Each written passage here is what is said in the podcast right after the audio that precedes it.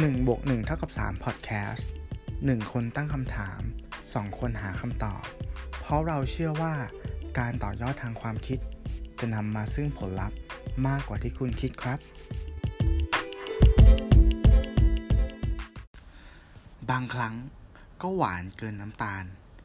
บางคราก็ขมยิ่งกว่ายาขม พลังที่ยอมโลกให้เป็นสีชมพู หรือเปลี่ยนเป็นสีเทาแสนเศร้าหมอง บางเวลาเหมือนอากาศสดชื่น แต่บางจุดยืนก็เหมือนว่าเรากำลังจมน้ำนี่คือนิยามความรักของใครหลาย ๆ คน แล้วคุณล่ะครับ นิยามมันว่าอย่างไร1บวก1เท่ากับ3 Podcast EP ที่ 21 Love is ความรักเท่าที่รู้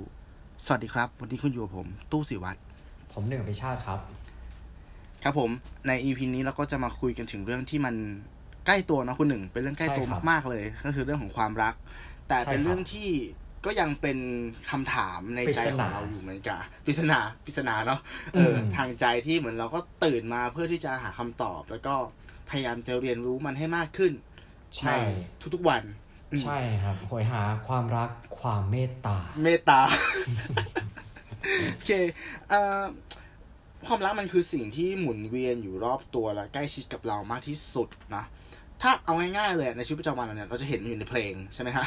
ไอที่ใช่ครับตู้เกิดเกิดมาเป็นเป็นอ่าบริไอบทเปิด EP เนี้ยมันก็เอามาจากพวกเพลงอะแหละ เพลงก็จะบอกว่าเดี๋ยวความรักก็เอาหวานเหมือนน้ำตาลเนาะเดี๋ยวก็ขมเดี๋ยวดีเดี๋ยวร้ายอะไรอย่างเงี้ยอ่าเปลี่ยนมุมมองเราที่มีต่อโลกนะครับ นอกจากในบทเพลงเนี่ยมันก็อยู่ในอ่านหนังสือเนาะใช่ไหมคครัรับบในความสัมพันธ์หรือในชีวิตการทำงาน การใช้ passion ในการทำงานมันก็คือเหมือนเป็นการใส่ความรักเข้าไปเหมือนกันหรือเปล่าทุกเหมือนอมันย่างแทรกอยู่ในทุก ๆ อย่างเลยอะใช่เออในชีวิตเราเนาะนะฮะโลกหมุนด้วยความรักดังชื่อเพลงที่คร e เซนโดเคยกล่าวไว้ อ่าเคซันโดยุคของพี่บีนะใช่ไหมครับอ่าใช่ครับ ใช่ครับอ่าเพราะมากโอเคเอ่อถ้าพูดถึงความรักเนี่ย ขั้นต้นเนี่ยตู้ขอ นิยามมันด้วยบริบทของศาสตร์ต่างๆก่อนแล้วกันที่ไปหาข้อมูลมา ว่าเอ่อในในศาสตร์ต่างๆเนี่ยเขานิยามความรักว่าอย่างไรบ้างนะครับมีความหมายเรื่องหลากหลายด้วยเหรออืมหลากหลายด้วยหลากหลายด้วย อืมอืมใช่อืมใช่อ่าอย่างเช่น เริ่มเลยเนี่ยในบริบททางปรัชญาเนี่ยเขาบอกว่าความรักเนี่ย เป็นคุณธรรมแสดงออกซึ่งความเมตตา ความเห็นอกเห็นใจ และความเสน่หาทั้งหมดของมนุษย์ครับ มันดูครอบคลุมมากเลยถ้าเราวิเคราะห์ดีๆอะมันคือเหมือนความรักมันมีหลายระดับอะมันจะอะเกิดจากความเห็นอกเห็นใจใช่ไหมแบบว่าความสัมพันธ์ระหว่างเรากับเพื่อนใช่กับอ่าเพื่อนร่วมโลกมนุษย์หรือกับสัตว์อย่างเงี้ย หรือความเสน่หาเนี่ยมันก็คือความแบบอ่าชอบพอกันของคู่รักใช่ไหมที่อาจจะมีเรื่องของเซ็กส์เข้ามาเกี่ยวด้วยาหรือาจจะเป็นไปได้ครับ อ่า ความ ความรักที่เป็นเป็นเชิงคุณธรรมอาจจะเป็นความรักในแง่ของศาสนาเนาะที่เราศรัทธาอืมในคำสอนนะครับ ในคัมภีร์หรือว่าในอ่าพระเจ้าใช่ไหมครับ อันนั้นก็คือความรักที่บริสุทธิ์ เหมือนมันก็มีมีหลายเลเวลมีความเข้มข้นที่แตกต่าง แต่ว่าก็อืมครอบคลุมทั้งหมดนะครับ อันนี้คือในเชิงปรัชญานะครับอืมครับผมเขาบอกว่าแล้วความรักในเชิงอุดมคติอะเขาบอกว่ามันคือความชอบ ความพึงพอใจ ความจริงใจ ความปรารถนาดี ความหวังดี การเสียสละ ความห่วงใย ถ้าแปลตรงๆก็คือมันเป็นความรู้สึกด้านบวกอะทั้งหมดเลย คือมันเหมือนความรักในในอุดมคติของเรา มันคือแบบ อุดมคติอะไรที่จงๆมันอุดมคติจริง ๆ ใช่ใช่ละคใช่รบางทีอาจจะละครเหมือนละครบ้างแบบว่าเอ่อรักโดยที่ไม่มีข้อแม้นะฮะหรือว่าบางคใช่นอาจจะบอกเออว่าแล้วที่ไม่เข้าไหมรักคือการให้ เพื่อบางคนรักคืออาจจะมองการให้เหมือนละครแหละ แต่ว่า อันนี้ขอแทรกอันนี้เราอาจจะเคยได้ยินเขาว่ารักแบบไม่มีเงื่อนไขหรือว่า unconditional love นะฮะ ซึ่งจริง ๆ แล้วอืมผมว่าเอ่อการเป็นพ่อแม่คนเนี่ย จริง ๆ ก็อืมอาจจะคล้ายคลึงอะไรอย่างนี้เหมือนกัน ใช่ใช่อันนี้เห็นด้วยครับ ไม่ได้มีอยู่ในละครอย่างเดียวนะครับอะต่อเลยครับ ต่อก็คืออันนี้เป็นความรักในเชิงภาษาศาสตร์ อันนี้ชอบมากเลยเขาบอกว่าคำว่ารักเนี่ยมันคือ ตัวสอนสองตัวเนาะคือรอเรือและกอไก่รอเรือคือการเรียนรู้อ่าส่วนกอไก่คือการเล่าเวลา นั่นหมายความว่าพอมารวมกันแล้วเนี่ย ความรักก็คือการเรียนรู้ซึ่งกันและซึ่งกันและกัน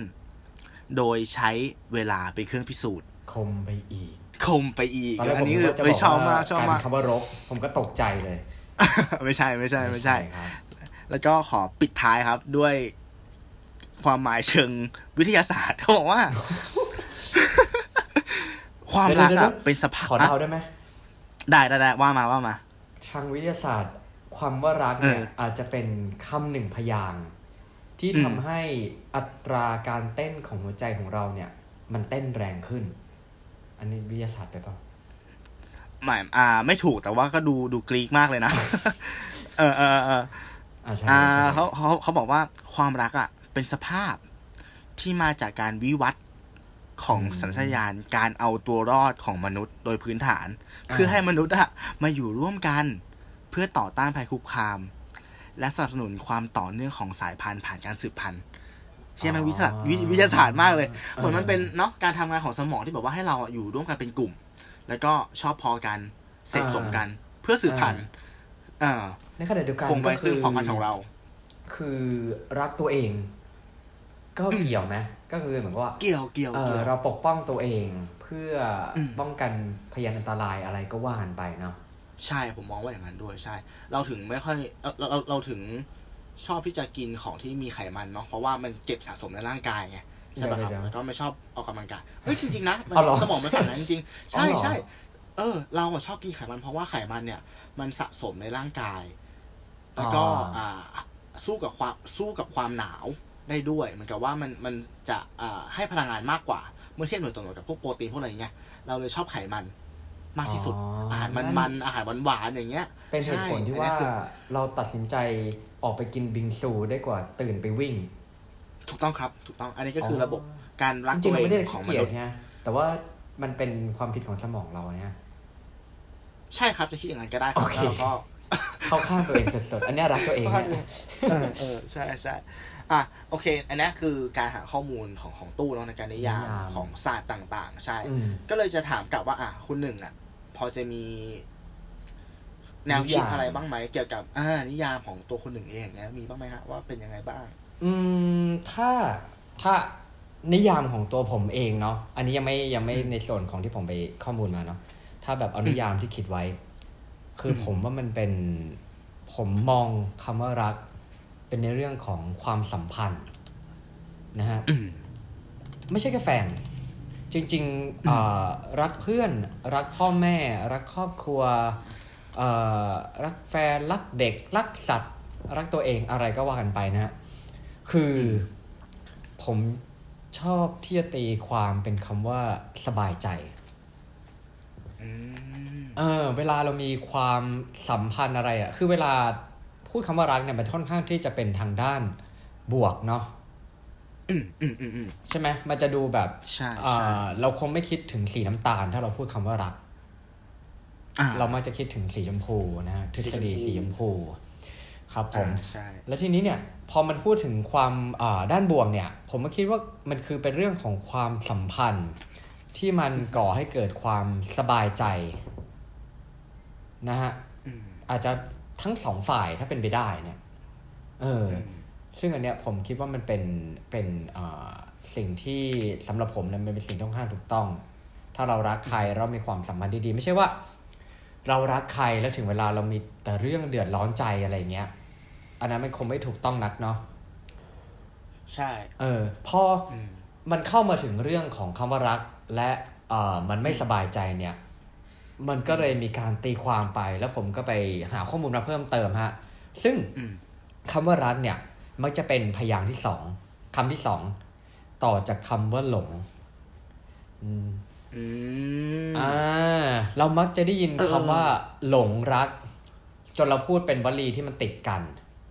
เออเออแต่ถ้าลองใช่แซะใช่มัน ลองแยกคำมันดูเนี่ยเฮ้ยมันมีอะไรอืมที่ลึกซึ้งกว่านั้นใช่ อันนี้ผมขออนุญาตจนไปอ่าว่ามาว่ามา จนในจนในบางครั้งอะเราก็เคยตั้งคำถามเหมือนกันว่ากับความสัมพันธ์ที่เรากำลังเผชิญอยู่เนี่ย อืม มันรักหรือแค่หลง ใช่อ่านะครับอ่าต่อ ซึ่งอันนี้โอเคข้อมูลเนี่ยไปอ่านเจอ อันนี้ของเว็บไซต์ The Momentum นะครับ ซึ่งคนเขียนเนี่ยอือฮึตอนแรกก็คือแบบอุ้ยข้อมูลเขียนดีวาจาสละสลวย มาจบที่ว่าคนเขียนคือพี่เอนิ้วกลม นั่นไง เฮ้ยแล้วคือแบบเปรียบเปรยได้สวยงามมาก ซึ่งเดี๋ยวผมจะยกตัวอย่างบางคำบางประโยคมาที่รู้สึกว่า เฮ้ย ถูกใจหรือว่าน่ามาเล่าสู่กันฟังนะฮะเขาบอกคำว่าหลงหลงรักเนี่ย ก็คือเหมือนกับว่าเราอะหลงไปกับความรัก คือมันเวลาเราหลงรักใครสักคนเนี่ย ทุกอย่างมันดูสวยงามเกินความเป็นจริง ลองจินตนาการภาพตามนะฮะ เออ แต่ถ้าวันใดวันหนึ่งเนี่ย ถ้าเรามีความสัมพันธ์บางอย่าง แล้วมันไม่เหลือคำว่าหลงเนี่ย สุดท้ายเนี่ยอืมมันจะเหลือแต่คำว่ารักอือฮึเวลาที่เราหลงรักใครนะฮะ อันนี้คือคือพออ่านมันกระทัดตัวเองเหมือนกันเนี่ย ไม่ว่าฝ่ายตรงข้ามจะทำอะไรเนี่ย ตัวเราเองเนี่ยมักจะเชื่อมโยงเข้ามาได้หมด ซึ่งเอาแบบไม่ต้องไกลตัวเลยนะ ถ้าเวลาเราแอบหลงรักใครแล้วเขามาไลค์อินสตาแกรมเราโอ้อืมมีเขาชอบเราแน่เลยใจ เขาก็ชอบเราเหมือนกันนะ เออ ถ้าเป็นเพื่อนอยู่ข้างๆเนี่ยกูว่าเขาชอบมึงว่ะอืมมเนี่ยไอ้นี่ก็ไปอีกนะฮะ ซึ่งอืมเมื่อเราหลงแล้วเนี่ย เรามักจะไม่มองภาพตามความเป็นจริงนะ คืออย่างที่บอกอะสมมติว่า เออถ้าคนนี้เราไม่ได้ชอบนะครับ ผมอันนี้พูดในแง่ความสัมพันธ์แบบนั้นเนาะ แล้วอยู่ๆเขามาทักเราอะเราคงไม่ได้คิดอะไรมากอืมเออ ใช่ไหมคืออมอืมถึงเวลาถ้าความสัมพันธ์มันไปเรื่อยแล้วความหลงมันหายไปเนี่ย วันหนึ่งเนี่ยอืมตัวจริง ๆของเขาเนี่ย มันจะอืมโผล่ขึ้นมานะฮะอืมฮึซึ่งอืมเขาบอกว่าความเป็นจริงแล้วน่ะ เราไม่มีทางรักคนที่หลงเรา เราอะ จะรักคนที่รักเราตามความเป็นจริงอืม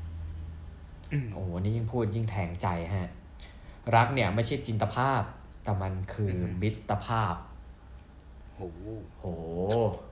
คมกริบคมนี่อ่านไปนี่เลือดไหลเลยนะฮะ ซึ่งซึ่งพอพอแตกจากคำว่าหลงรักเนี่ย ผมก็เลยไปขยันหาไปอีกนะฮะ ว่ามันมีเช็คลิสต์ไหม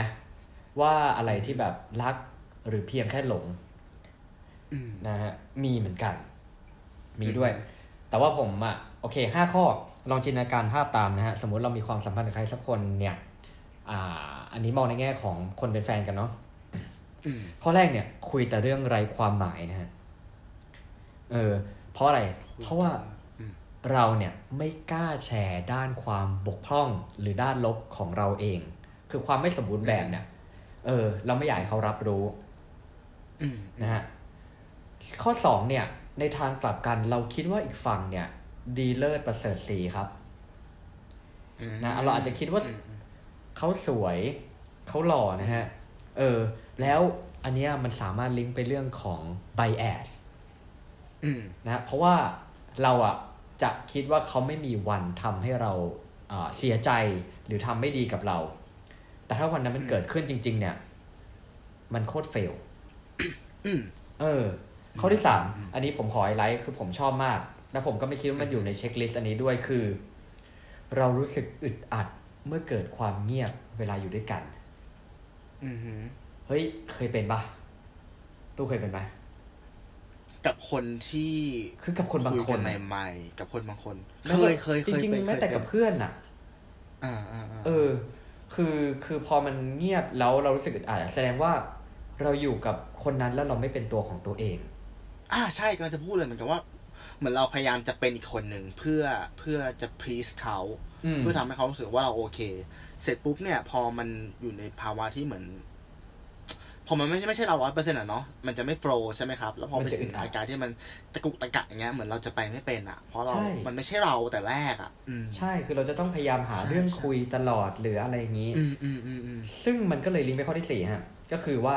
เราทำทุกอย่างเพื่อให้อีกฝ่ายประทับใจอืมเออสุดท้ายคืออมมันอาจจะไม่ใช่เป็นตัวเราไง แล้วมันไม่มีทางอืมที่ถ้าสมมติคุณกำลังแบบหลงคนคนหนึ่งจนวันหนึ่งคุณอาจจะอินเคสได้แต่งงานกับเขาเนี่ย ครับ เออ แต่ว่ายังไงเนี่ย คุณก็ต้องกลับมาเป็นตัวของตัวเองอยู่ดีอืมนะฮะอันนี้พูดในแง่ของข้อมูลที่หามาเนาะเราไม่สามารถการันตี เพราะว่าตัวผมเองก็ไม่ใช่เป็นผู้เชี่ยวชาญทางด้านความรักขนาดนั้นอืม ยังหลงอยู่บ้างเรผมด้วยผมด้วยที่ผ่านมาใช่ใช่ใช่นะฮะอืมเออข้อที่ห้าข้อสุดท้ายฮะคือไม่มีแผนสำรองสำหรับอนาคตอืมอ่าอันนี้มันอาจจะเป็นในแง่ของความมั่นคงเราหาความมั่นคงไม่ได้ ซึ่งผมว่าที่อ่านอ่านๆมาเนี่ยมคือ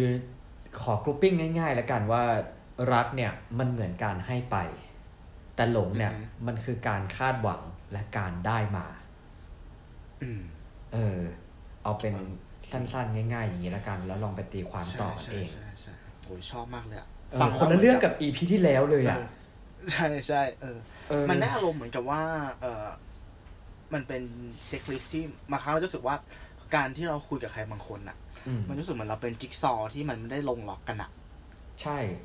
เออ มันต่อยังไงมันก็ไม่ติดเนาะเพราะเพราะอาจจะด้วยแบบตัวตนจริงแล้วเรากับเขามันมันเข้ากันไม่ได้จริง ๆ อย่างเงี้ยมันก็เป็นอย่างนั้นจริง ๆ คือเราพยายามบิดเพื่อให้มันต่อกันติดนะฮะอืมซึ่งคำหนึ่งที่ผมเคยได้ยินจากแม่เพื่อนอืมนะครับผมแม่เพื่อนผมพูดว่าถูกใจไม่ใช่ถูกต้องนะลูกตอนแรกผมก็งงหมายความว่าไงอะแม่ คือเขาบอกว่าถึงเวลาจริง ๆ แล้วอะคนที่เราถูกใจหรือเราอยากจะเป็นแฟนเขาจริงๆเนี่ยมันอาจจะไม่ใช่คนที่ถูกต้องสำหรับชีวิตเราก็ได้ อืม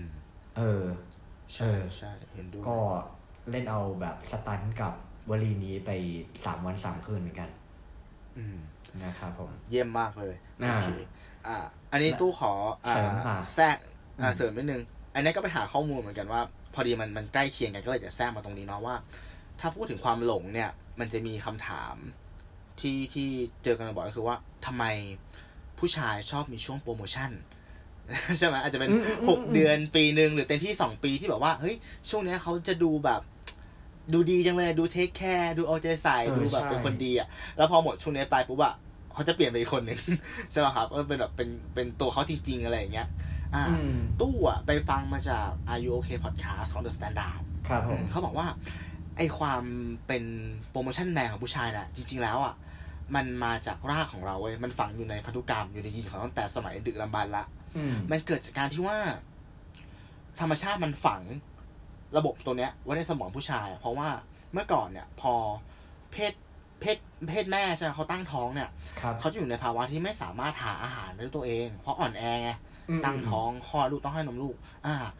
ธรรมชาติมันก็เลยฝังระบบนี้ให้ผู้ชายอะมีความกระตือรือร้นที่จะดูแลผู้หญิงอะอืมเป็นช่วงเวลาสั้นๆ ก็คือหกเดือนถึงสองปี อืมอืมอืมอืมอ่านั่นแหละแล้วมันก็ติดอยู่ในสมองแล้วเหมือนทุกวันนี้ก็อ๋อมันเลยกลายเป็นว่าเอ้ยทำไมแล้วมันเวลาเรามันคือไปชบมันอยู่ในช่วงแบบเวลา พอดีเลยอะ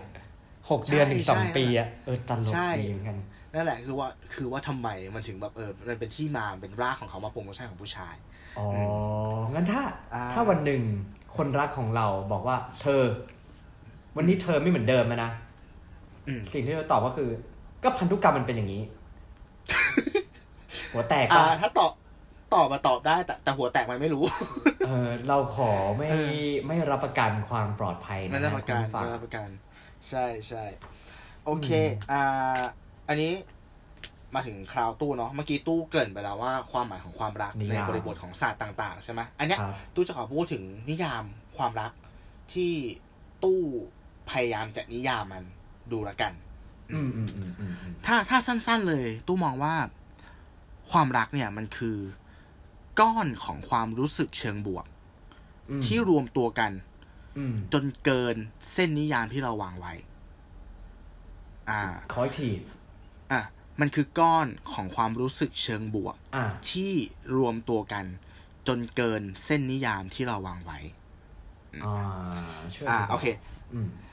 ก้อนความรู้สึกเชิงบวกเนี่ย มันก็คือความรู้สึกแบบ positive ที่เราอืมมีให้คนคนนั้นอาจจะเป็นอ่าความ เห็นอกเห็นใจ ความรู้สึกดี ความถูกชะตาครับความเคารพอืมอ่า ความคิดถึงครับอะไรที่มันเป็น positive positive emotional เนี่ยมามัดรวมกันใช่ไหมครับอืมแล้วทุกคนอะ มันจะมีเหมือนเป็นเส้นที่นิยามว่าถ้ามันเกินจุดเนี้ยมันคือความรักอืมซึ่งแต่ละคนมันไม่เท่ากันมันเหมือนอืมวันหนึงรู้สึกเองว่า เฮ้ย เรารักคนคนนี้ว่ะ นั่นแหละอืมคือวันนั้นแหละ คือวันที่ไอความรู้สึกเชิงบวกพวกเนี้ย มันมัดรวมกันอืม และเลยเส้นนั้นที่เราตั้งไว้ในใจเราแล้ว มันเลยเกิดเป็นความรักขึ้นมา อืมอืมอืมอืมซึ่งตรงเนี้ยอ่า เส้นของแต่ละคนมันก็ไม่เท่ากันเนาะและไอความรู้สึกเชิงบวกที่แต่ที่แต่ละคนนิยามอะ มันก็ไม่เหมือนกันด้วย บางครั้ง อาจจะเป็นความใคร่ก็ได้ ก็เป็นไปได้ เพราะว่าก็คือความหลมันงถ้าถ้าเรามองว่ามันไม่อ่าไม่มีผิดไม่มีถูกอะ อ่าครับถ้าไอความรู้สึกตรงนั้นมันเป็นพลังเชิงบวกให้กับคนคนนั้นอืมนะแล้วมันสะสมอืมมากพออืมเกิน ขีดที่เขาขีดไว้ปุ๊บ นั่นแหละคือความรักที่เกิดขึ้นในตัวของเขาอืมนี่เหมือนนามธรรมอืมซ้อนนามธรรมอีกทีหนึ่งเออใช่เราเราพยายามจะเอาเรื่องที่แบบ เออ เป็นเป็นนามประทับเป็นเป็นนามประธรรมเนี่ยมามาอธิบายที่แบบให้มันดูเป็นรูปธรรมนะเออเออเออแล้วมันมันดูเป็นรูปธรรมไหมมันก็ดูแบบก็ก็ยังไม่แต่ถึงเวลาก็ยังคืออย่างที่บอกเส้นเออแต่ละคนอะ มันไม่เออใช่มันมันไเหอก็นไม่เหมือนกันในอืมสถานการณ์ หรือตัวบุคคลด้วยถูกต้องไหมถูกต้องถูกต้องแล้วก็บางครั้งความสามารถในการทำคะแนนของฝั่งตรงข้ามก็ไม่เท่ากันด้วย อย่างเช่นว่า ใจเราอะจะเป็นคนให้สกอร์เขาเองเว้ยถูกปะมันจะมีผู้หนึ่งก็อาจจะเคยเป็นกับกับอ่าเอาถ้าพูดถึงเรื่องของความรัก ในเชิงเพศตรงข้ามแล้วกัน ผู้หญิงบางคนอย่างเงี้ย คุยไปก็อืมก็รู้สึกดีนะอืมแต่ก็แบบไม่ได้ชอบขนาดนั้น คุยไปห้าเดือนหกเดือนแต่ก็แบบไม่ถึงขั้นนั้นสักที แต่บางคนอย่างเงี้ยเราเจอแค่ไม่กี่ครั้งอะเฮ้ยทำไมรู้สึกว่า เราอยากจะเป็นแฟนกับเขาจังเลยอะ เหมือนเราให้สกให้สกอร์แต่ละคนอะไม่เท่ากัน ฉะนั้นไอ้พวกเนี้ยมันมันมันเป็นเรื่องที่แบบมันปัจเจกมากๆทั้งตัวเราด้วยแล้วก็ฝั่งตรงข้ามด้วย ซึ่งเอ่ออันนี้ขอเสริม คือนิยามที่ตู้บอกมาเนี่ยเฮ้ยมันเจ๋งเจ๋งดีนะ คือไม่เคยเจอนิยามความรักแบบ อย่างนี้เหมือนกัน ซึ่งถ้ามันตีในงามในแง่ของรูปธรรมเนี่ย สุดท้ายคือมันเป็นในแง่ของเรื่องนิสัยอืม และยังไม่รวมเรื่องของอ่าสเปคอีก อืมอืมใช่ไหมใช่ใช่ไม่รู้ใช่ถูกต้องถูกเอต้องอซึ่งพอสเปคปุ๊บมันจะแตะแตะไปว่าจริง ๆ หรือเอาอาจจะหลงก็ได้อีกนะอืมเออถูกต้อง ซึ่งอืมมันก็เลยเป็น เนี่ยแหละฮะ แค่คำพยางค์เดียวมันเลย มันเลยเป็นปริศนาที่ที่เราก็หาคำตอบกันไปเรื่อยๆ ตามช่วงวัยตามช่วงเวลากันไป ใช่ อืมแล้ว มันก็มาถึงคำถามหนึ่งที่ตู้อยากจะลองถามคุณหนึ่งและคุณผู้ฟังดูว่า ความคำว่าความรักทำให้คนตาบอดเนี่ย พอตู้มานั่งคิดต่อเนี่ยตู้รู้สึกว่าหลาย ๆ ครั้งเนาะความรักเนี่ยคำว่าความรักเนี่ย จะตกเป็นผู้ต้องหาในคดีของหลายๆคดีที่เราก่อขึ้นเป็นผู้ที่แบบว่าต้องหาอะในคดีความเอ่ออืมเออใช่ ความหึงหวงใช่ไหมครับ ลงมือทำอะไรไปโดยพละการ อืมทำอะไรที่มันร้ายๆกับ ฝั่งตรงข้ามอย่างเงี้ยแล้วเราก็อ้างว่า ก็เพอรักไงไม่รักก็ไม่ทำหรอก ไม่รักก็ไม่หึงหรอก ไม่รักก็ไม่อย่างงู้นอย่างนี้หรอกอะไรเงี้ยเราไปโทษว่าเออมันคือความรักทำไมความรักถึงโดนกล่าวโทษแบบนั้น อืม ผมเหรออืมผมถ้าอยากถามคุณเติมคิดว่าไงสุดท้ายเนี่ยผมอืมอยากเติมเป็นคำว่าความหลงรักทำให้ตาบอดนี้ดีกว่า อือฮึเออ เพราะว่าจากที่ตอนแรกอะถ้าเกิดว่าไม่ได้ไป อ่านข้อมูลเกี่ยวเรื่องหลงรักอะคำตอบเนี้ยก็คงจะเป็นในรูปแบบหนึ่ง ที่อาจจะเป็นนามธรรมจับต้องไม่ได้อะไรเงี้ยแต่พอเราไปดูข้อมูลมาเนี่ย สุดท้ายเนี่ยไอสิ่งที่มันทำให้เกิดปัญหาเนี่ย จริงๆมันเป็นนิยามของคำว่าความหลงฮะอือฮึเออ อันนี้จากไอเดียผมนะ ผมไม่ใช่กูรูอืมต้องต้องกันไปก่อน เราไม่ใช่กูรูเราไม่ใช่กูรูโอเคต้องอืมโปรดใช้วิจารณญาณในการฟังนะคุณผู้ฟังสำหรับ EP นี้คือคืออย่างที่บอกเนี่ยเอ่อบางทีมันกลายเป็นแพ้รับบาปใช่ไหมเพราะก็เพราะว่ารักไง ซึ่งจริง ๆ แล้วอะเราจะสังเกตว่าปัญหาที่มันเกิดขึ้นบางทีเนี่ย มันล้วนมาจากความคาดหวังในตัวบุคคลอือฮึบุคคลหนึ่ง ซึ่งพอ ความคาดหวังมันเกิดเนี่ยความคาดหวังเกิดมาจากคำว่าอะไรก็คือความหลงที่ผมพูดไปนะฮะเพราะว่าความหลงเนี่ยอืมอืมคือการต้องการได้มา การต้องการให้อืมอ่าเขาเป็นแบบนี้ การต้องการให้เขาทรีตเราแบบนี้นะฮะอืมคือเราไม่ต้องการจะให้เราไม่ได้เป็นฝ่ายให้อะเราเป็นฝ่ายรับอย่างเดียวอะเวลาเราหลงอะเออออฮึแล้วพอถึงเวลาเนี่ยมันเกิดเส้นนะฮะแห่งความคาดหวังขึ้นมาเนี่ย แล้วเมื่อมันไม่ได้ดังหวังเนี่ยมิ่งคาดหวังสูง โอกาสผิดหวังก็สูงพอโอกาสผิดหวังสูงเนี่ย มันก็อาจจะเกิดอะไรที่เอ่ออแบบเอฟเฟกได้นะ อย่างที่เราเห็นในข่าวหรืออะไรพวกเนี้ย ความหึงหวงอะไรก็ว่ากันไปนะ อืมอืมอืมใช่ไหมเพราะมันเกิดความคาดหวังใช่ไงใช่สมมุติว่าเราบอกว่า เราคาดหวังให้ให้แบบโอเคแบบ อีกฝ่ายหนึ่งไม่มีคนอื่นเงี้ย นะเพราะเขาเป็นคนดีไงอืมเออเพราะเขาสเปคเราเพราะเขานู่นนี่นั่นอะไรเงี้ยแต่ถึงเวลาพอเขามีเนี่ย มันกลายเป็นเฟลหนักไงพอเฟลหนักบางทีมันทำให้เราเนี่ย อาจจะทำอะไรที่มันอ่าขาดการยั้งคิดได้อืมอืมอืมอืมเอองั้นผมขอเติมเป็นความหลงรักทำให้ตาบอดนี้ดีกว่ามอันนี้คือคำตอบโโหฮะดีมากเลยอะชอบชอบ พอพูดถึงพูดแบบเนี้ยตู้ก็ดันไปถูกกับอ่า บทความที่ตู้เคยเขียนสั้น ๆ เหมือนกัน นึกออกตอนนี้เลยอืมดีมากเลย มันก็อะทุกครั้งพอความรักเนี่ย มันพอมันคาดหวังปุ๊บอะมันจะเป็นทุกข์เนาะใช่ไหมใช่แล้วก็เราเราทุ่มไปเราคาดหวังมากเกินไป แล้วมันก็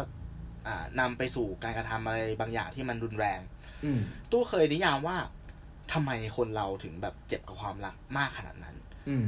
อ่า ตู้มองว่าความรักอะมันไม่มีต้นทุนเว้ยอื มมันไม่เหมือนเงินในกระเป๋าอะที่แบบอืมเออ มันมีตัวเลขบอกว่าเรามีเท่าไหร่ใช่ปะอืมอันเนี้ยความรักบางทีมันเหมือนกับเงินฝากในธนาคารที่ใช้เท่าไหร่ก็ไม่มีวันหมดอะอืมอืมอืมดังนั้นพอเรารักแล้วเรามองว่ามันคือการลงทุนหรือการคาดหวังว่า ฉันให้เธอเธอต้องให้ตอบนะอืมแต่แต่เรามีแบบไม่จำกัดอย่างเลยเราเป็นเศรษฐีอะอืมเราก็ให้เขาอะให้ให้ให้เขาอยู่อย่างนั้นแหละเอออมให้ความรักให้ความเห็นใจให้การดูแลเอาใจใส่อืมคาดหวังนู่นนั่นจนมันมันให้ไปเยอะมากอืมๆ แล้วพอถึงจุดที่เหมือนกับว่าทำไมเราไม่ได้กลับมาบ้างเนาะหรือทำไมอืมเขาไม่เห็นค่าตรงนั้นบ้างอะไรอย่างเงี้ยอืมเพราะว่าทุ่มไปเยอะเนี่ยมันก็เลยอาจจะกลายเป็นผลลัพธ์ที่แบบว่าเออ เราเจ็บมาก เจ็บอืมมากจนบางครั้งก็ขาดสติ แล้วก็ทำอะไรที่มันรุนแรงลงไปทั้งกับ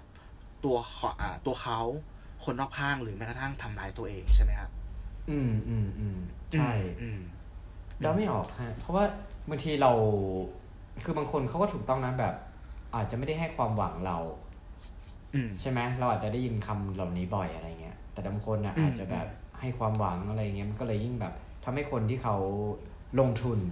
มันยิ่งอืมกล้าเสี่ยงกล้าลงทุนแต่อย่างว่าฮะการลงทุนมีความเสี่ยงโปรดศึกษาข้อมูลให้ดีไม่มาอย่างไงอืมตอนนี้เป็นคนขับขันขึ้นนะครับคุณหนึ่งโอเค โอเค โอเคเอออ่านั่นแหละมีก็เลยอะไรแบบกิ๊กกิ๊กทฤษฎีไหม กิ๊กกิ๊กอันนี้เป็นแบบเอออ่อ่าทฤษฎีอันนี้คือเขียนขึ้นมาเองเลยฮะ แต่ก็ยังไม่แต่ไม่ได้กูรูแต่ว่าลองเขียนขึ้นมาเองจากจากแบบอ่าที่เราเคยมีประสบการณ์มาบ้างถึงแม้จะยังไม่เยอะอืมครับอืมซึ่งผมอะขอเรียกวันนี้เป็น love graphนะฮะ เป็นกราฟความรัก อันนี้ได้ทั้งความสัมพันธ์แบบอ่าคู่รักนะฮะ เพื่อนหรือพ่อแม่เนี่ย ผมคิดว่า อย่างที่ผมบอกอะนิยามที่ผมตอบคุณตู้ไปตอนแรกที่ทางด้านวิทยาศาสตร์จำได้ไหมฮะอืมเออ ที่มันเหมือนทำให้สิ่ง ความว่ารักทำให้ชีพจรของเราเนี่ยเต้นแรงขึ้น ซึ่งครับกราฟของผมเนี่ย มันจะเป็นกราฟที่ขึ้นลงเหมือนกระแสไฟสลับนะฮะลองจินตนาการภาพตาม หรือเอาง่ายๆเนี่ยเหมือนเหมือน business อะเหมือนทำธุรกิจแล้วมันเป็นเทรนด์ธุรกิจอันหนึ่ง ที่มันมีขึ้นมีลง ผมว่าอืมอืมสำหรับผมว่าความสัมพันธ์หรือความรัก ก็เช่นกันนะฮะแต่ว่าผมน่ะขอตีความในแง่ของเพลงที่ผมชื่นชอบเอามายัดในช่วงเวลาต่างๆ ของกราฟนี้ละกัน จุดเริ่มต้นของกราฟ ผมให้เป็นเพลงชั่วโมงต้องมนของวง Friday ฮะเอออ่า พอจินตนาติดการอภายู่พในชั่วโมงต้องมนอ่าชั่วโมงที่ทำให้ใจไหวหวั่นอ่าใช่ใช่อันนี้เราไม่รู้ว่าเป็นคำว่าหลงหรือคำว่ารักนะ สมมุติเราไปเจออ่าใคร หรือว่าเราได้มีความสัมพันธ์กับใคร อาจจะเป็นแบบครอบครัว หรือเพื่อนเนี่ย แล้วมันแบบอ่าค่อยๆพัฒนาก่อร่างความสัมพันธ์เนี่ยกราฟอะมันจะค่อยๆขึ้นไป ความสัมพันธ์เท่ากับว่ามันค่อยๆบวกขึ้นเรื่อยๆนะฮะพอถึงที่จุดหนึ่งเนี่ย ที่มันเป็นจุดเกือบ peak ของกราฟเนี่ย ผมให้เป็นเพลงเรื่องของสบายๆของเบิร์ดธงชัยแมคอินไตย์อืมนะฮะของสบายปาเบิสร์ดอืมบายเออถูกใจอ่าก็คบกันไปนะฮะก็คือมันเป็นความสัมพันธ์ที่ถึงจุดหนึ่งแล้วเนี่ย คือมันอาจจะเลยคำว่าหลงไปแล้ว แล้วมันก็อยู่ในจุดที่มันสบายๆนะฮะเข้าใจกันอยู่ด้วยกันไปโดยที่ไม่ได้คาดหวังอะไรกันมากมายอืมแต่ว่าเมื่อกราฟลง ผมให้เป็นเพลง สัตว์ประหลาดของสแตมอ่าอ่าถ้าเคยฟังกันเนี่ยอ่าก็คือจริง ๆ มันก็เหมือนแบบคนคู่รักเนี่ย หรือว่าอ่าฮะความสัมพันธ์ทุกรูปแบบเนี่ยมันย่อมมีการทะเลาะกัน เพื่อนก็เหอะอืมอืมอืมแต่ว่าสิ่งที่มันสำคัญกว่าเนี่ย คือเราจะก้าวข้ามผ่าน อุปสรรคตรงนั้น หรือเราได้เรียนรู้อะไรตรงจากตรงนั้นมาบ้าง เพื่อให้มันไม่เกิดปัญหาหรือความสัมพันธ์แย่ๆแบบนั้นอีกอืมนะฮะถ้าผ่านจุดที่เป็นกราฟต่ำสุดที่ลงมาแล้วเนี่ย แล้วขึ้นไปอีกเนี่ย ขอผมขอจบด้วยเพลงเหมือนเคยของบอยโกศิยพงษ์ที่ร้องโดยอาต้อยเศรษฐาอือฮึนะฮะเพราะผมรู้สึกว่า อันนี้ เป็นสิ่งที่เคยตัวผมเองเนี่ย อันนี้เหมือน inner มาแล้วเอ่อคือแฟนเก่าเคยพูด ว่าจริงๆเนี่ยถึงเวลาเนี่ย ถ้าเราคบกันเนี่ย วันหนึ่งเนี่ย ความรู้สึกเนี่ย มันก็น่าจะเหมือนเพื่อน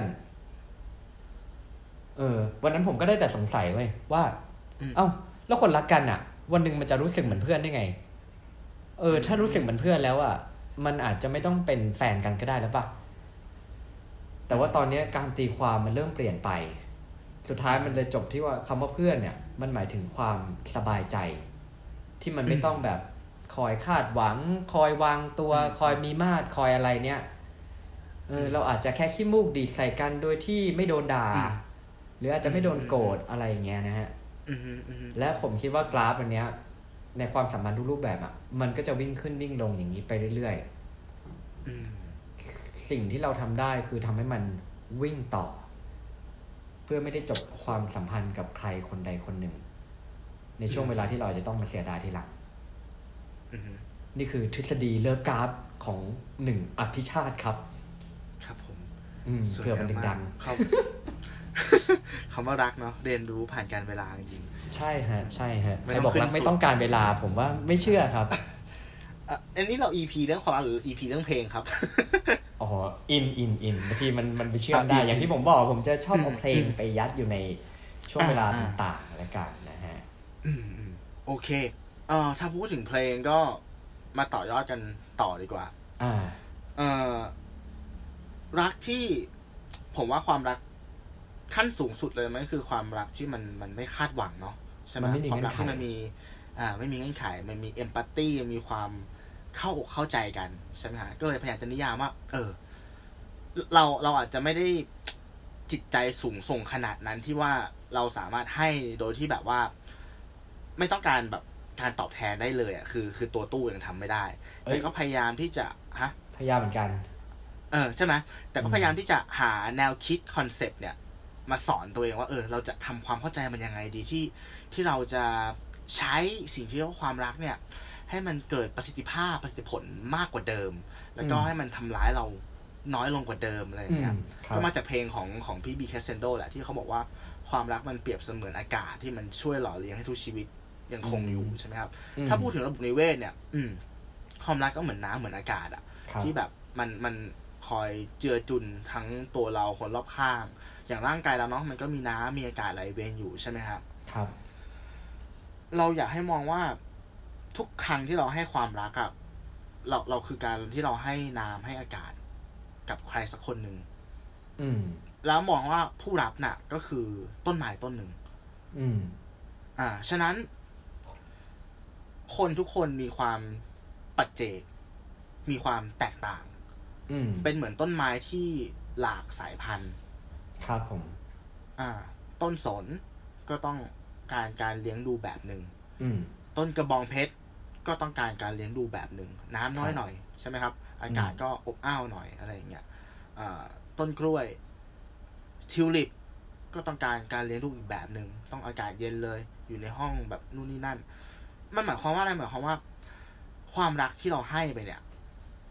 มันต้องไม่ใช่รูปแบบเดียว เพราะคนทุกคนมันแตกต่าง การให้อืมความรักแบบหนึ่งอาจจะเหมาะกับคนคนหนึ่งแต่อาจจะไม่เหมาะกับคนอีกหลาย ๆ คน เหมือนกันอืมอืมถ้าเราคิดแบบนี้แล้วว่าเออ เราเราตู้คิดว่าเราจะมีความเข้าอกเข้าใจ มากขึ้นอะว่า เออ มันแล้วมันจะคาดหวังน้อยลงนะบางครั้งที่แบบว่าเอ้ยเราเราเราให้ไปแบบเนี้ย เราให้ไปในรูปแบบของ อ่ารูปแบบ A แล้วกัน ให้เป็นอืมรูปแบบรูปแบบ A แล้วเขาไม่โอเค หรือมันไม่ได้ผลเนี่ยเราก็ต้องมามีเขามว่าเออ เราควรจะเปลี่ยนมันเป็นรูปแบบ B ไหมหรือเป็น C ไหมเพื่อให้มัน เหมาะสมกับเขาอืมเราแล้วเรามองว่าการที่เราผิดพลาดผิดหวังกับความรักมาหลาย ๆ ครั้งในอดีตเนาะตั้งแต่ตอนเป็นเด็กเนี่ยมันคือคือการเรียนรู้แบบหนึ่งอะว่าเออความรักมันมีหลายรูปแบบ แบบไหนอืมมันพลาดอืมมันก็จะเรียนรู้ให้เรามีกระบวนท่า มีวิธีการให้ความรักอะอืมมากขึ้น ใช่ไหมแล้วก็เรียนรู้ว่าต้นไม้มันมีหลายสายพันธุ์ว่ะอืมเออไม่มีหลายภาวะแล้วถ้ามองให้ลึกลงไปอีกเลยอะ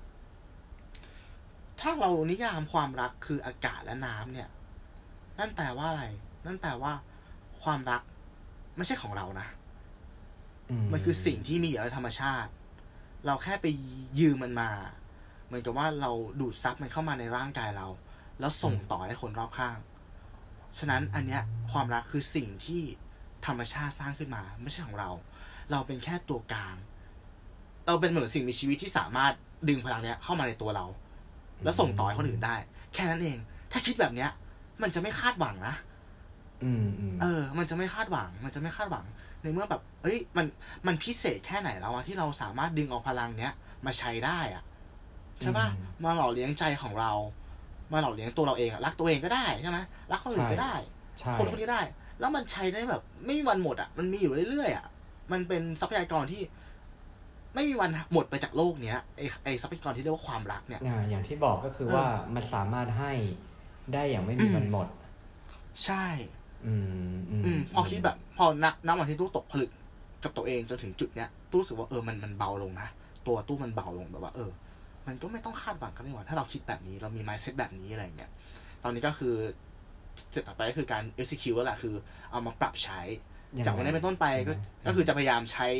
โดยอยู่บนมาตรฐานเนี้ยเออว่ามันคือพลังของธรรมชาติอืมที่เราแค่ยืมมาใช้ แล้วก็แต่ละคนเป็นต้นไม้ที่แตกต่างกัน ต้องอาศัยการให้น้ำให้อากาศที่แตกต่างกัน อืมตีความได้ละมุนมาก ครับ นี่ตู้คนเดียวกับที่บอกให้ผมฟังเพลงสิ่งเหล่านี้ของ g e t s y Cafe ใน EP ก่อนนะ ใช่ครับคนเดียวกัน เอ้ยคนเดียวกันคนเดียวกันคนละสีเลยเนี่ยเออคนคนละสีคนละสีเออเออเออก็แหละเออทำกันบ้านมาไปทำกันบ้านมาพยายามนั่งคิดอะไรเงี้ยนั่งหาความหมายเออละมุนเออพอพอตู้พูดอย่างนี้ทำให้ผมอ่าอย่างที่บอกเหมือนจิ๊กซอว์อืมคนเรามันก็เหมือนจิ๊กซอว์ที่ว่า จิ๊กซอว์เนี่ย เวลาเราต่อเนี่ย มันมีสี่ด้านถูกต้องไหมฮะอืมเออ ซึ่งเราจะไปต่อเข้ากับคนอื่นเนี่ย ก็เท่ากับว่าเราต้องมีด้านหรือมีการให้ความรักที่แตกต่างกันไปเป็นปัจเจกอืมอืมนะฮะซึ่ง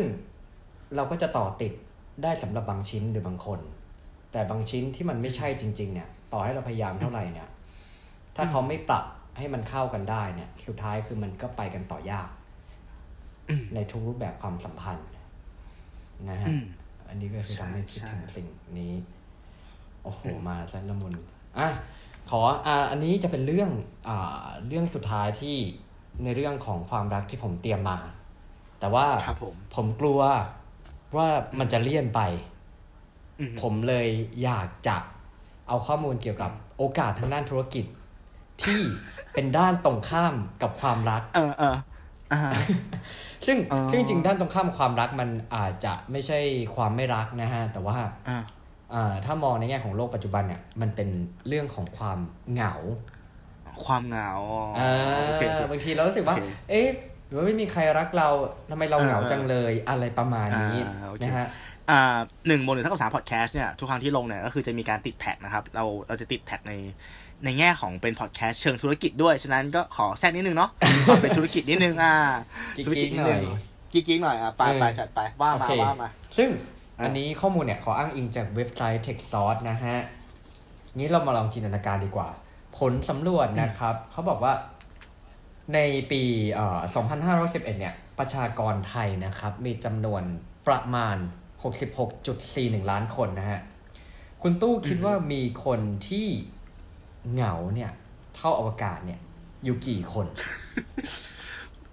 อ่าหกสิบโอ้โหอ่าหกสิบแล้วหนาเท่าอากาศเหรอ เออพี่เหงาอะถ้าเดานะ feeling lonely อะเดานะ อืม ขอสักหกสิบเปอร์เซ็นแล้วกัน อะ สักสี่สิบล้านคนนะ โอ้โหกลับมาโหมดเกสซี่คาเฟ่อีกแล้ว ไม่ไอ้ถึง บางช่วงไงบางช่วงมันเอาไม่ถึงเหรอ ยังไม่ถึง ยังไม่ถึงเหรอยังไม่ถึงยังไม่ถึงโอเคโอเคยังไม่ถึง แต่แนวโน้มไม่แน่ เพราะว่าผมว่าโซเชียลมีเดียทำให้คนเหงาขึ้น ใช่ใช่ใช่เรารู้สึกอืว่ามบริบทของโลกทุกวันเนี้ยมันยิ่งทำให้เราเหงาก็เลยตีความว่า อาจจะเยอะก็ได้เพราะคนใช้ Facebook เยอะมากคนไทยอะใช่แต่ว่าต่อว่าต่อมากี่เปอร์เซ็นต์อ่าปี61สำรวจมาประมาณ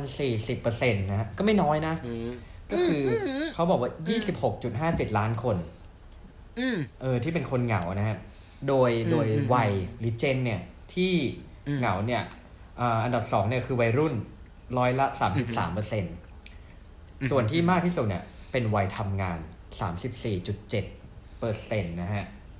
อือฮึซึ่งจริงๆเนี่ยในกลุ่มเนี้ยที่เหงาเนี่ยแตกออกมาได้อีกสี่ประเภทฮะคุณผู้ฟัง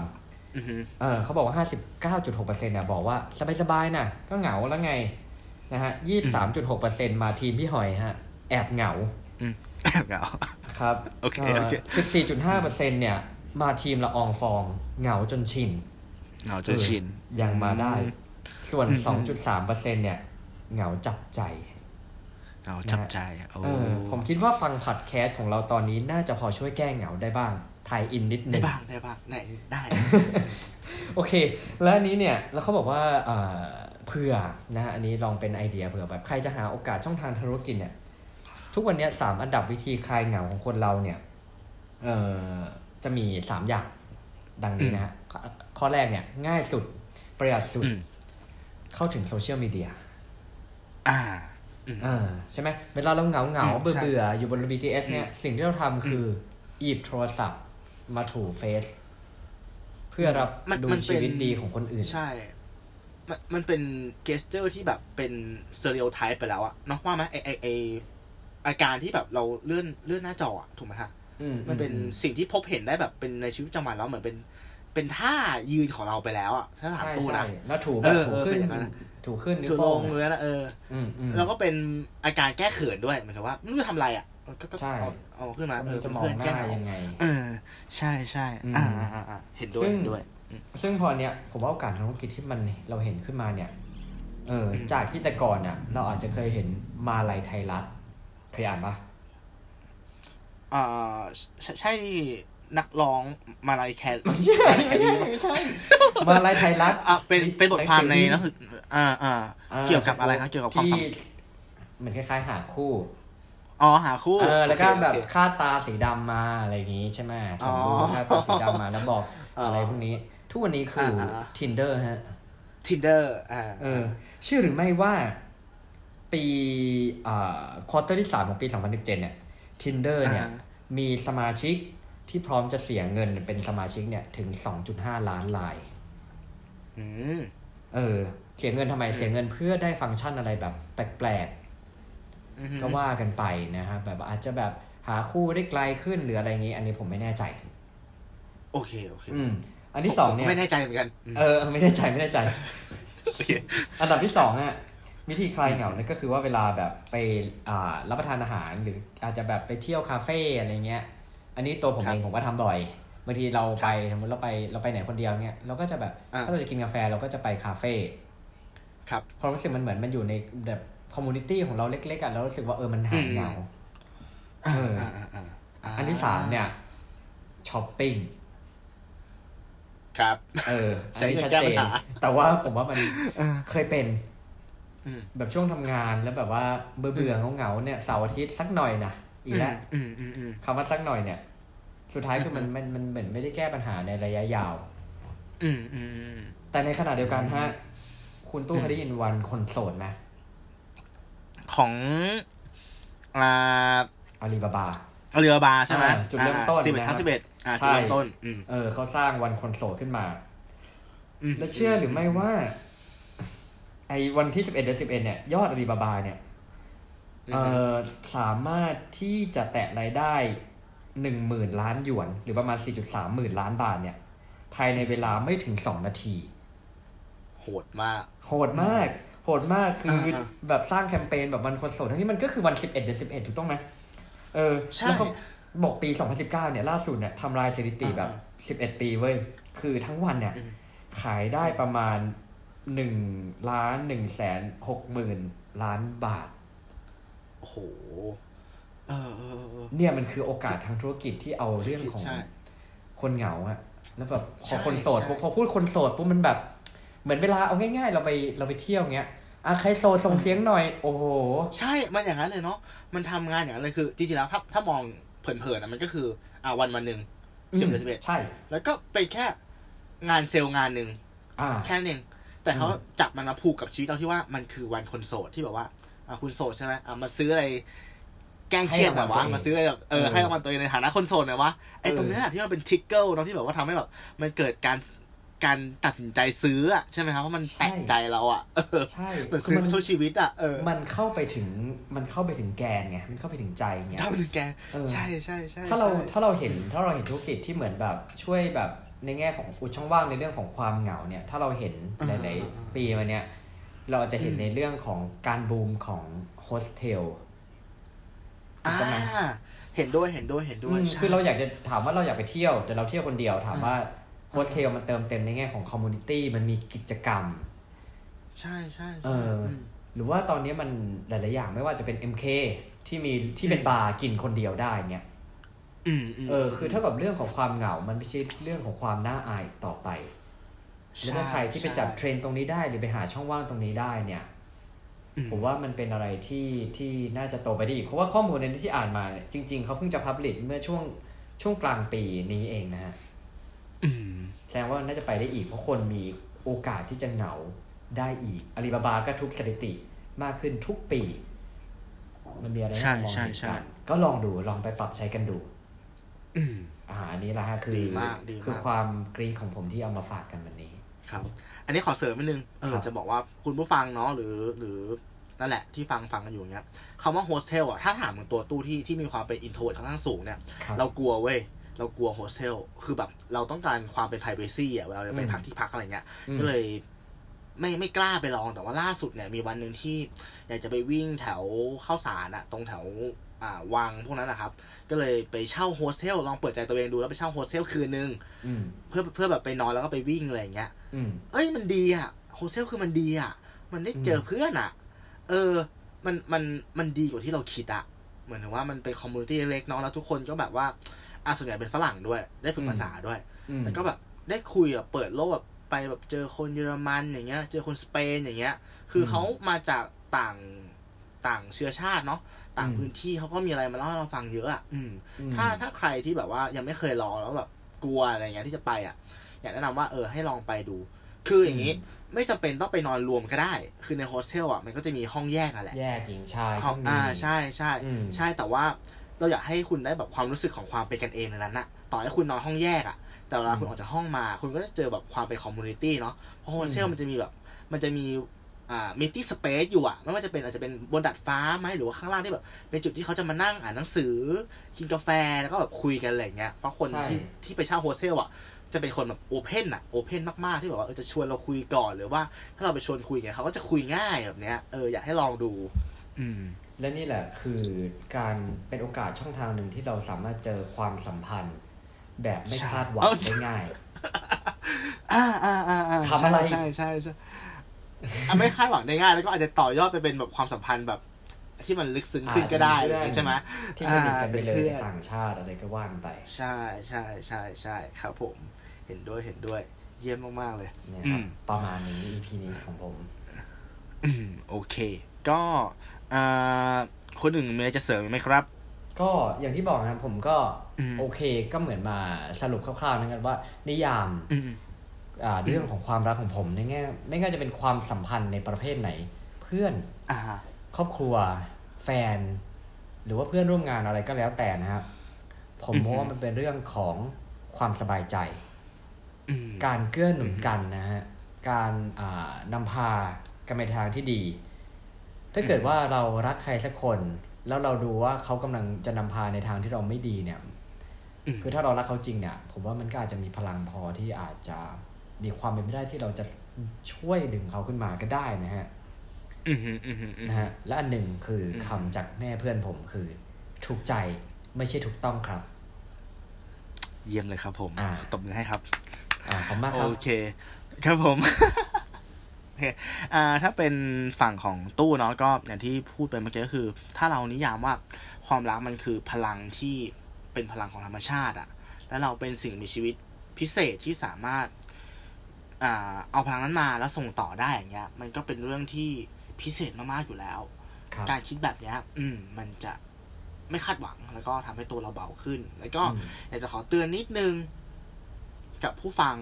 ตัวผมเองแล้วก็คุณหนึ่งด้วยก็คือว่าครับอย่าพยายามเป็นกูรูในเรื่องของความรักของคนอื่น อืม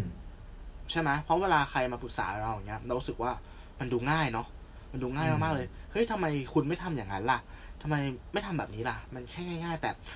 เราไม่เหมือนทฤษฎีของการเล่นฟุตบอลอะเราเป็นอ่าแค่คนอยู่ข้างสนามอะเราจะไม่เห็นอะไรเหมือนที่คนที่เขาลงไปเล่นจริงๆเห็น อย่างยกตัวอย่างง่ายๆเลยผมเจอเพื่อนผมคนหนึ่งที่เขา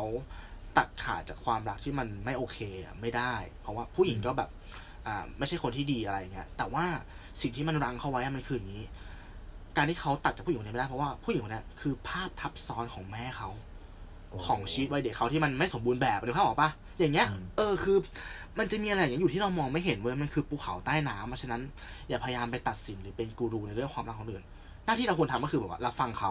อืมและให้ความคำแนะนำเท่าที่จำเป็นอะ จริงๆแล้วส่วนใหญ่เวลามีปัญหาเรื่องความรักอะเขาต้องการคนฟังเว้ยแล้วบ่า ให้พิงอืมเฉยๆมันมันไม่ใช่แบบการที่แบบไปชี้แนะหรือไปแบบ ไปตักเตือนอะไรมากมายอะนะผมมองอย่างนี้ครับเห็นด้วยโอเคห็นด้วย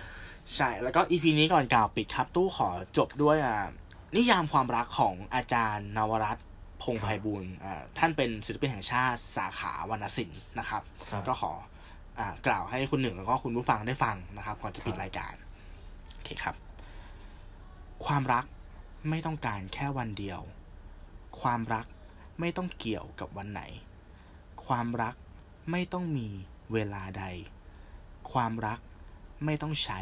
ให้ใครชี้ ความรักไม่ต้องมีข้อวิจารณ์ ความรักไม่ต้องการการกดขี่ ความรักไม่ต้องให้ใครตาตี ความรักไม่ต้องมีเส้นพรมแดน ความรัก ไม่ต้องรอข้อพิสูจน์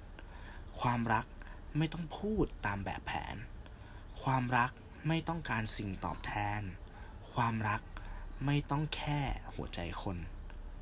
ความรักไม่ต้องการการเป็นต่อ ความรักไม่ต้องรอขอเหตุผล ความรักไม่ต้องย้ำความมีจน ความรักไม่ต้องทนที่จะรัก ครับผมก็ ติดตามเราได้นะครับ ในทุกช่องทางนะครับ ไม่ว่าจะเป็นอ่า Apple Podcast นะครับ YouTube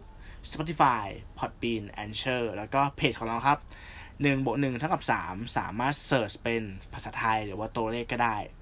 สำหรับวันนี้ขอบคุณท่านผู้ฟังนะครับ ที่ฟังมาถึงตรงนี้ แล้วก็ EP ต่อไปเนาะผมและคุณหนึ่งเนี่ยจะมาพูดในหัวข้ออะไรก็ขอให้รอติดตามกันนะครับสำหรับวันนี้ผมตู้สิวัตรผมหนึ่งวิชาติครับ สวัสดีครับ สวัสดีครับ